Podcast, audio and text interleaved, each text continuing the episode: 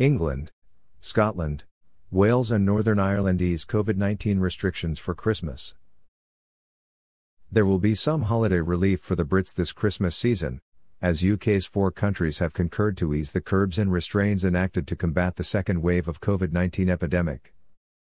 English, Scottish, Welsh, and Northern Irish authorities had introduced their own restrictions to tackle the spread of the coronavirus, which has already infected around 1.5 million and killed more than 55,800 people across the UK.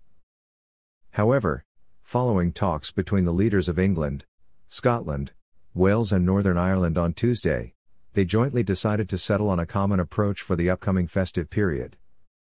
The restrictions will be eased to allow three households to meet under the same roof for a five day period, from December 23 until December 27.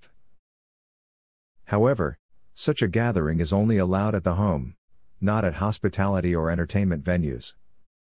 The leaders agreed to what senior UK Cabinet Minister Michael Gove described as a Christmas bubble because people want to be with their loved ones and those close to them for what is the most important holiday of the year.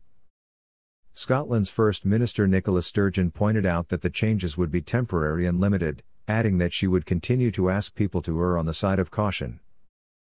England is currently under a month long national lockdown, which saw non essential businesses close down and limited the time people could spend outside. After it expires next week, different areas of the country will face varying restrictions based on the local COVID 19 situation.